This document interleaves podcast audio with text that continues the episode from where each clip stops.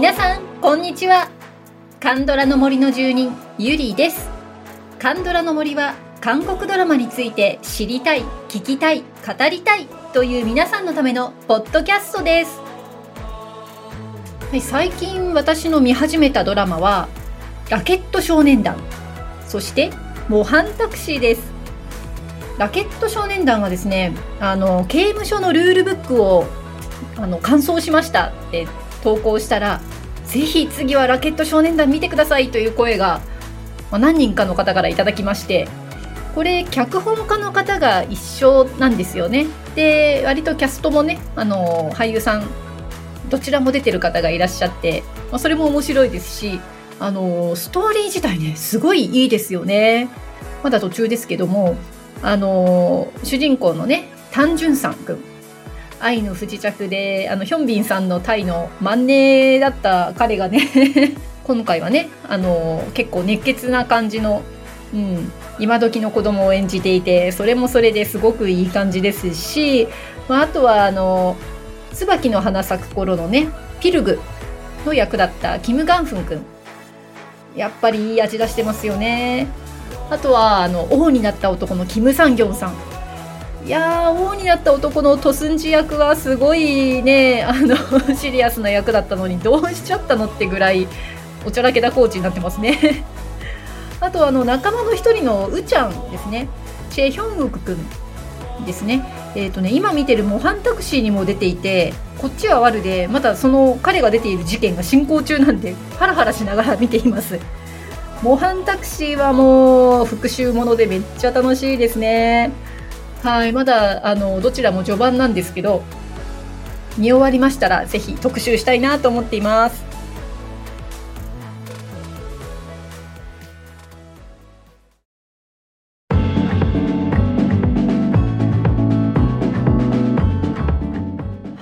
今日は怪物の2回目の特集になります。皆さんにはね、怪物の好きなシーン、感想などをご自由に語ってくださいということでアンケートをお取りいたしました。ということでね、今回もネタバレ要注意ですので、まだ全部見終わってない方はここまでということでお願いをいたします。さあ、じゃあ早速、短めの感想をいただいた方からご紹介していきましょうか。最初にご紹介しますのはコリンさん。ドンシクとジュオンの心の中は見せず意味深に繰り広げられる会話が好きです。とにかく全員がそれぞれに闇があるようで、全員の演技が素晴らしいです。全員から目が離せなかったです。はい、ありがとうございます。そうですね、もう全員出てくる人みんなね素晴らしかったですよね。どちらかというと犯人ではないなと思っていたジファーですら自分のことを怪物って言うんですよね。そういった人間一人一人の葛藤、そういうね描き方っていうのが素晴らしかったなと思います。ありがとうございます。はい、次の方いきましょう。ロブコさん。ジュオンの潔癖症が笑えました。ああいう人身近にいたら大変そう。あとは肉屋さんでの食事のシーンが美味しそうでたまりません。ストーリーはネタバレしそうであえて触れませんが、ミステリー好きなら絶対ハマります。ロブコさん、ネタバレしてよかったのにちゃんと書いとけばよかったね、ごめんね。そうそう、ジュオンめんどくさいよね。うわー、最初嫌なやつだなと思って見てました。ルックスいいのにね、恋愛絶対長続きしないよね中身をジンゴくんだから、付き合いたい、かっこいいと思っても絶対に付き合ったら長続きしない。で、あとはお肉屋さんでの食事シーンもね、いいな、お肉食べたいとか、怪しいプデチゲ以外は食べたかったです。はい、次の方いきましょう。アビソラさん。このドラマで魅力的な俳優さんたちを発見しました。私にはあまり馴染みのなかったヨジングくんいつも泣き顔が浮かぶそうですね。やシンハギュン、キムシンロクさんなど、ホソンテさんに至ってはいつも感じ悪い役してるけど誰ってなりました。あと指を切って被害者家族に分かるように置いているのが怖い。なんとなくグリコ森永事件を思い出しました。グリコ森永事件ね。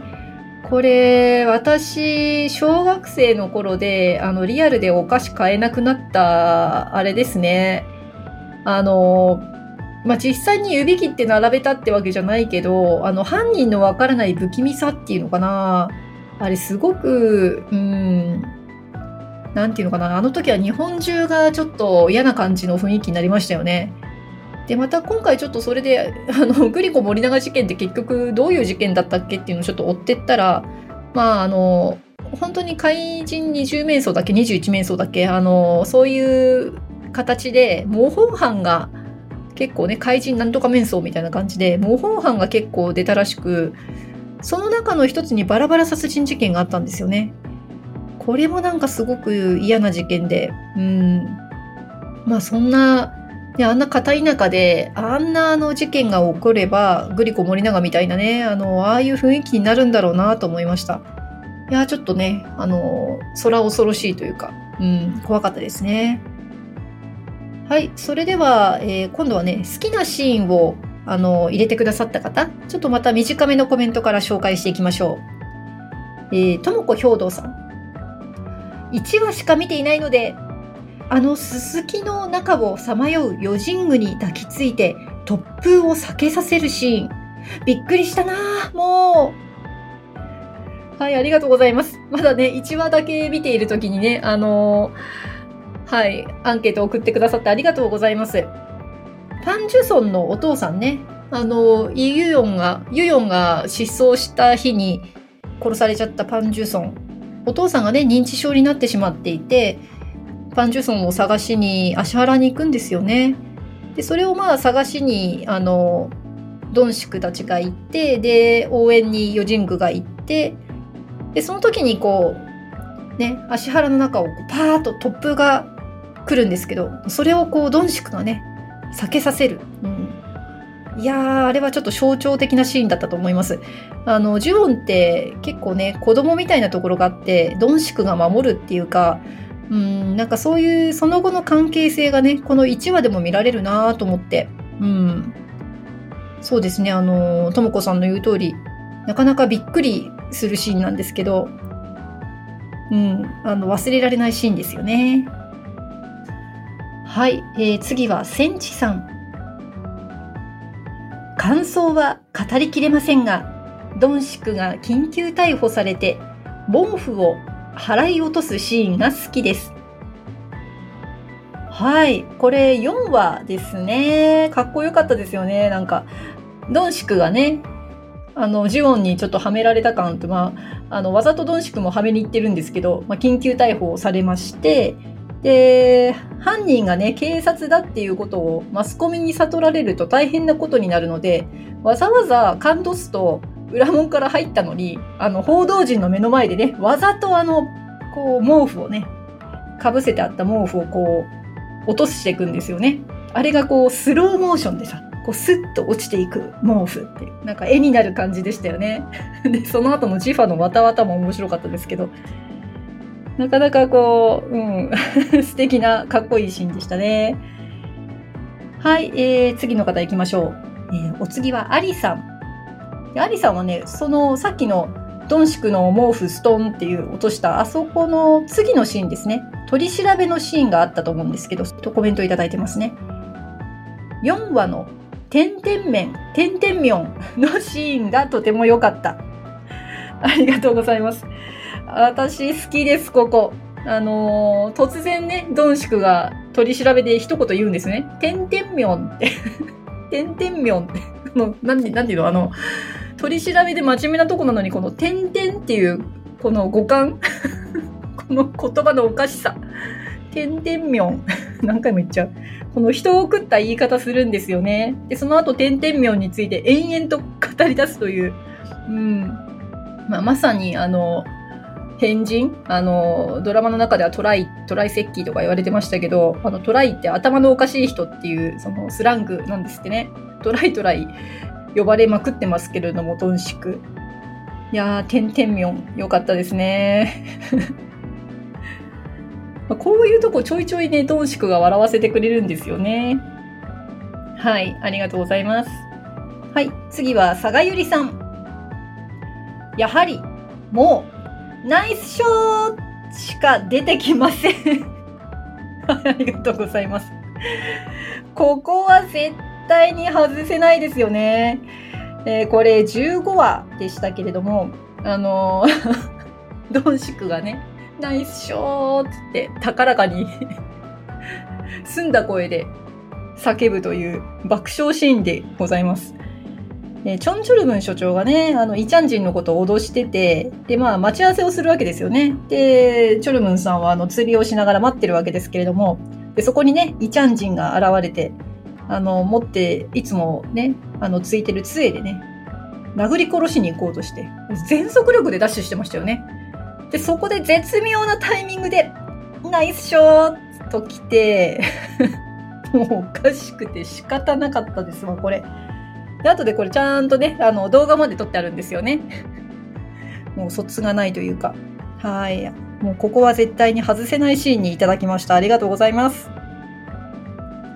はい、次はあんこさん。あんこさんは最終話ですね。ジュオンがドンシクさんに手錠をかけるところ。はい、もう泣けますね、ここのシーンは。もうジュオンはね、ずっとドンシクをもう捕まえたくてしょうがなかったわけですけれども、まあいろいろあってね、こう、いざとなると手錠をかけられない。まあ、そこをドンシクがね、もうここはね、こう手を添えて、ね、やれって言うわけですよね。たまんないですね、ここ。で、ここね、監督版も私買ったんですけど、メイキングとか多角度カメラでね、たくさん見られるんですよ。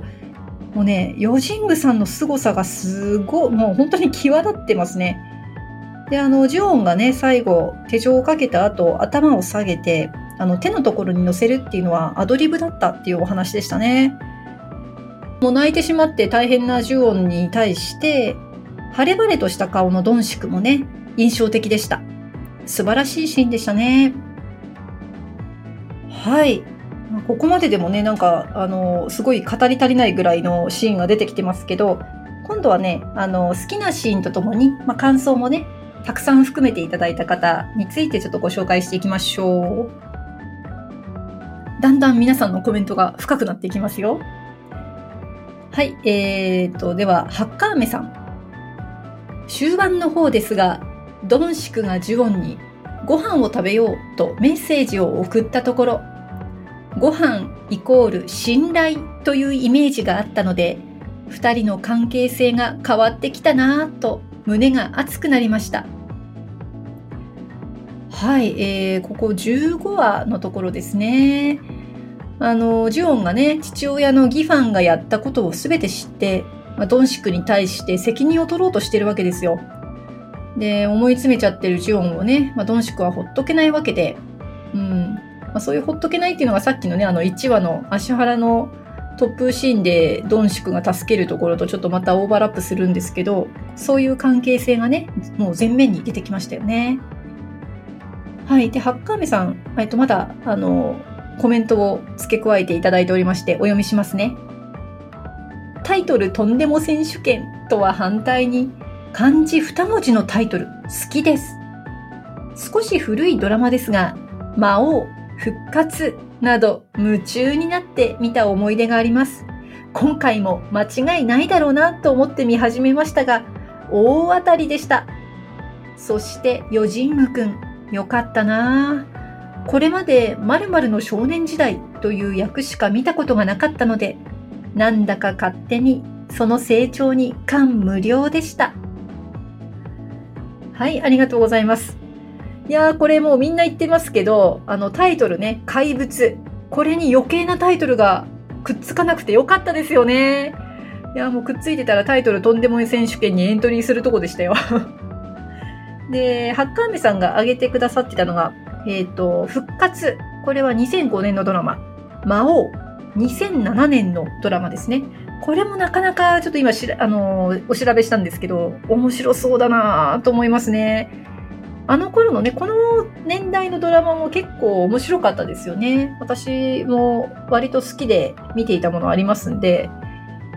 はい、やっぱりなんだろうね、タイトル2文字っていうのは内容をこう練って練って凝縮してつけたタイトルなんじゃないかなと思っていて、その凝縮したっていうこと自体でも凝っているドラマなんじゃないのかなっていうふうにも思いますよね。うん。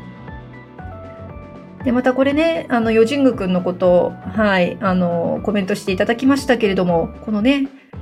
演技の神と言われているこのシン・ハギュンさんにね、対等に渡り合えるっていうヨジング君、まだね、20代前半ですよ。いやー、素晴らしいですよね。でまたこのジュオンっていうキャラクターがね、感情の動きが本当に大きいので、まあ、彼をキャスティングしたっていうのも分かりますし、彼の存在がやっぱりこのドラマをね、なんていうのかな、すごく感情豊かなものにしたなというふうにも思います。私実はまだ子役のヨジング君の演技ってあんまり見てなくってはい、これからたくさん見てみたいと思ってます。さあ次の方いきましょう。バルコさん。このドラマは未解決事件の犯人探しという表向きにはサスペンスものだけれども、おそらく作り手はそれ以上の人間ドラマを描きたかったのではないでしょうか。マニャン氏は日本で言われている村社会に似てるなと思いました。封鎖された街での人間関係のもつれをこれでもかと教えてくれました。誰が何をしているのかを村の人はみんな知っていて、それはとてもうざいことなのですが、結局助けてくれるのもまた村人なんです。4話であなたが悪いんだ、うんざりするような町から離れられない町に手を出したからとおじふんがハン・ジュオンに言ったセリフがマニャン氏の全てを表しているような気がしました。そうやってマニャン市に住む人間関係を少しずつ浮き彫りにさせながら犯人探しを並行し、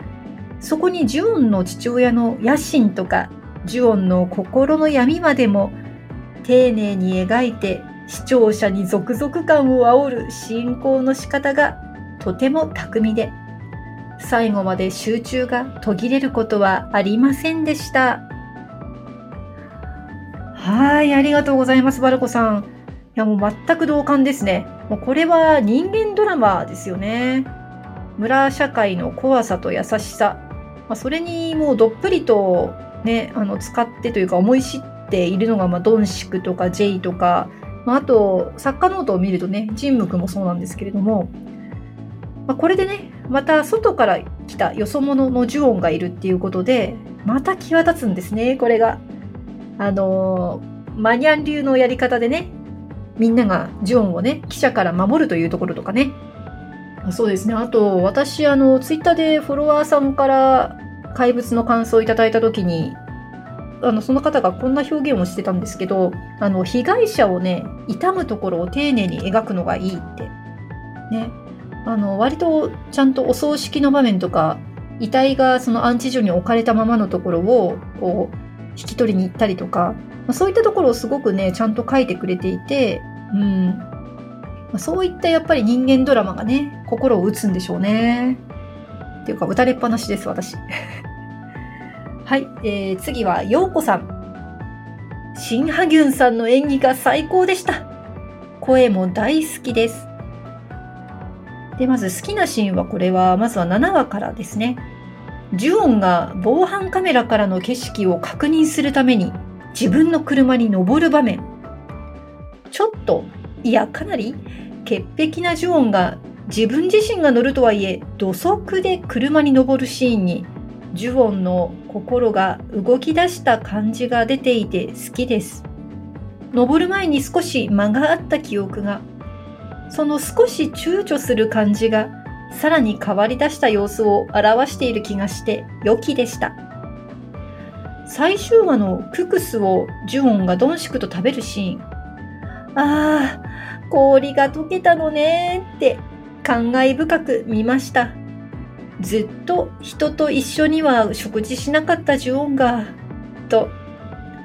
でもってククスが美味しそうでした。ミンジョンの死因が分かった時のシーンは号泣でした。最後、ドンシクがジュオンを名前呼びするところは最高に好きです。ツンとツンのブロマンスに最後の最後でデレを持ってくるとか、ツボを分かっていらっしゃる。最終話の前半の廊下でジファとドンシクのシーンは見返すとグッときました。何を隠してるのと迫るジファの気持ちも、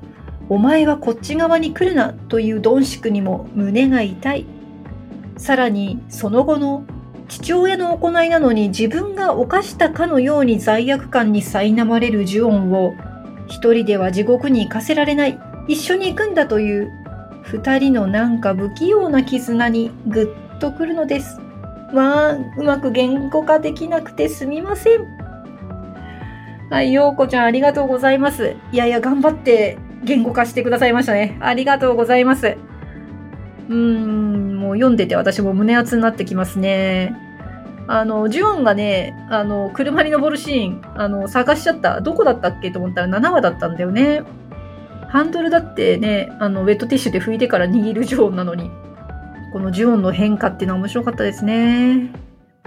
で、ミンジョンのね、死因が分かった時もなんかちょっと壮絶なものを感じましたね。さらにドンシクが追い詰められたなって思ったし、ものすごく後悔しただろうね、あれはね。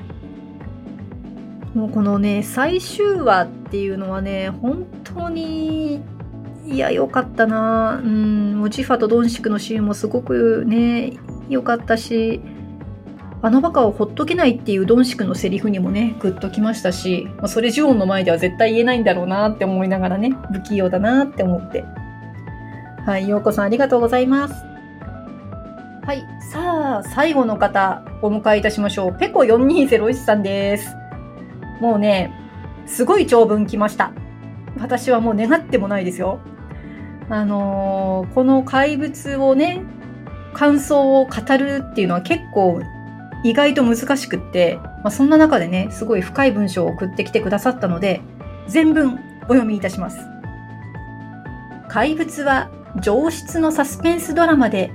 松本清張の推理小説を読むような満足感を味わえます。けれど、同時に底なし沼に足を取られる得体の知れない怖さも覚えました。一周目はユヨンとミンジョンの事件が、複雑に絡み合うストーリーにぐいぐい引き込まれました。このアンケートに答えるために2週目を見始めたのですが、あまりに辛くて重い展開になかなか話数が進まず困っています。しかし主な登場人物全員が怪しすぎますよね。シン・ハギュンさん、ヨジングさんをはじめとする役者さんたちの際立つ演技がより一層怪しい雰囲気を醸し出しているのでしょうか。オープニング画像も OST も照明もどこか大敗的で怪しさを増幅させています。三輪明宏さんに似た声の歌い手さんが気になって仕方ありません。これチェベコホさんのことですね。人は自分の思い通りにならなかったり、愛する人を失ったり裏切られたり、第三者に弱みを握られたりすると、悲しみ、怒り、憤り、嘆き、焦り、妬みなど、他者への負の感情に支配されます。そしてその感情がきっかけで、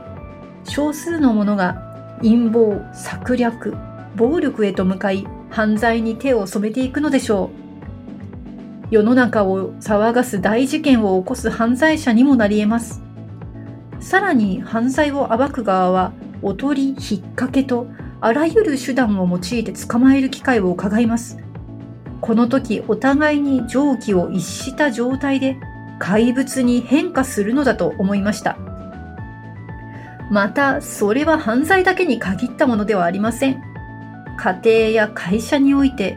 脅しや強要など様々な手段を使って他者を従わさせる人も怪物と言えるでしょうか。ですから、誰もが怪物になり得るわけです。印象に残ってるシーンばかりですが、その中でも人物逮捕時にシルエットで登場のドンシクにゾクッとしました。明かりが陽と明、影が陰と暗、その対比の鮮やかさが人無と鈍色の心の闇の深さを表していたように思います。なぜあの日に人無を告発しなかったのでしょうか。遺体が出ないと事件にならない、犯人だと信じたくない、タイミングを測っていただけなどが考えられますね。鈍色とジュオンたちがユヨン事件でチャンジンとヘオンにギファンを追い詰めていく姿が引き立っていて、13話から最終話は片時も目が離せませんでした。特にジュオンが父親ギファンとチャンジンの会話を盗聴し、事件の真相を知り、落胆して覚悟を決めるシーンに冷たい雨が降り注いでいたのは、凍りそうな心を代弁していたのだと思います。傷つきながらも父親の罪を見据えるジュオンをしっかりサポートする鈍色で、二人は強い信頼で結ばれた相棒になりました。それはジュオナーと呼ぶ鈍色の声の温かさで伝わってきます。ラストの鈍色の笑顔はユヨンの縛りがほどけた心からのもので、見る側もダーク色が濃いサスペンスドラマの緊張感から放たれた瞬間でした。鈍色に癒されるとは思わなかったです。はい、ペコ4201さんありがとうございました。いやー、なかなかね、ここまで書けるってすごいなと思って、もうね、このジュオンの変化、鈍色の変化追ってきますとね、もう決してダークなドラマっていうだけではないですよね。癒しがあるドラマ、いやほんと不思議ですよね。ほんと不思議、もうとにかく深いこの怪物というドラマですね。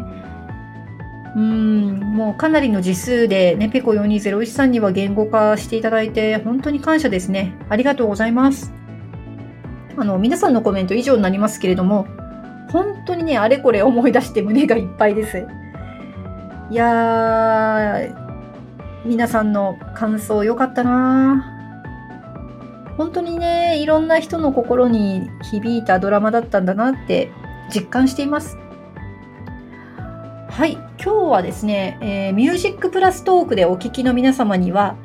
曲 OST をお届けいたします。ジュオンがね、さっきもありましたけど、ギファンとチャンジンの会話を盗聴して真実を知るシーンで流れた OST です。タイムレス、お聴きください。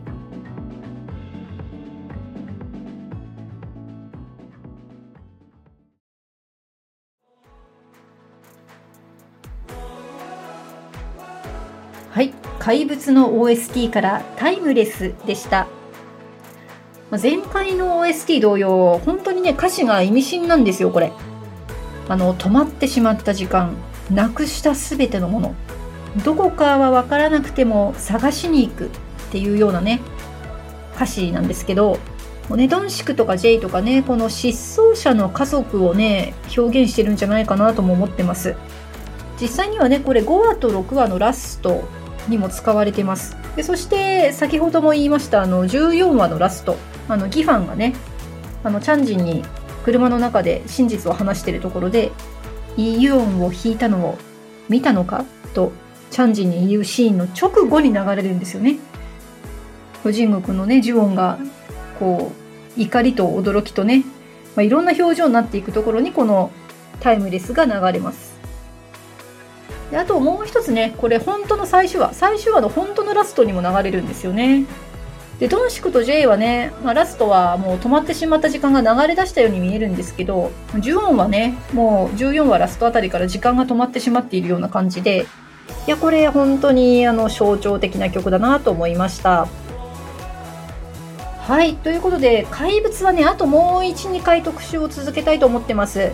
ですが、次回はね、一旦お休みさせていただいて、ちょうどね、第40回なんですよ。キリがいいので、これからね、ちょっとこのキリがいい40、50、60回と勝手に私が自分の好きなドラマを語ろうかなと思ってます。ということで、次回はシーシュポスを特集しようと思ってます。賛否両論のね、ドラマですけれども、コメント募集しております。さあ番組の感想もぜひお送りください。 LINE 公式アカウントにご登録いただければ配信もアンケートの通知も逃さず受け取れます。感想もすぐに送れます。 Twitter、Instagram、Facebook でご案内しておりますのでぜひご登録をよろしくお願いいたします。それでは今日もお聞きいただきありがとうございました。また次回カンドラの森の奥深くでお会いいたしましょう。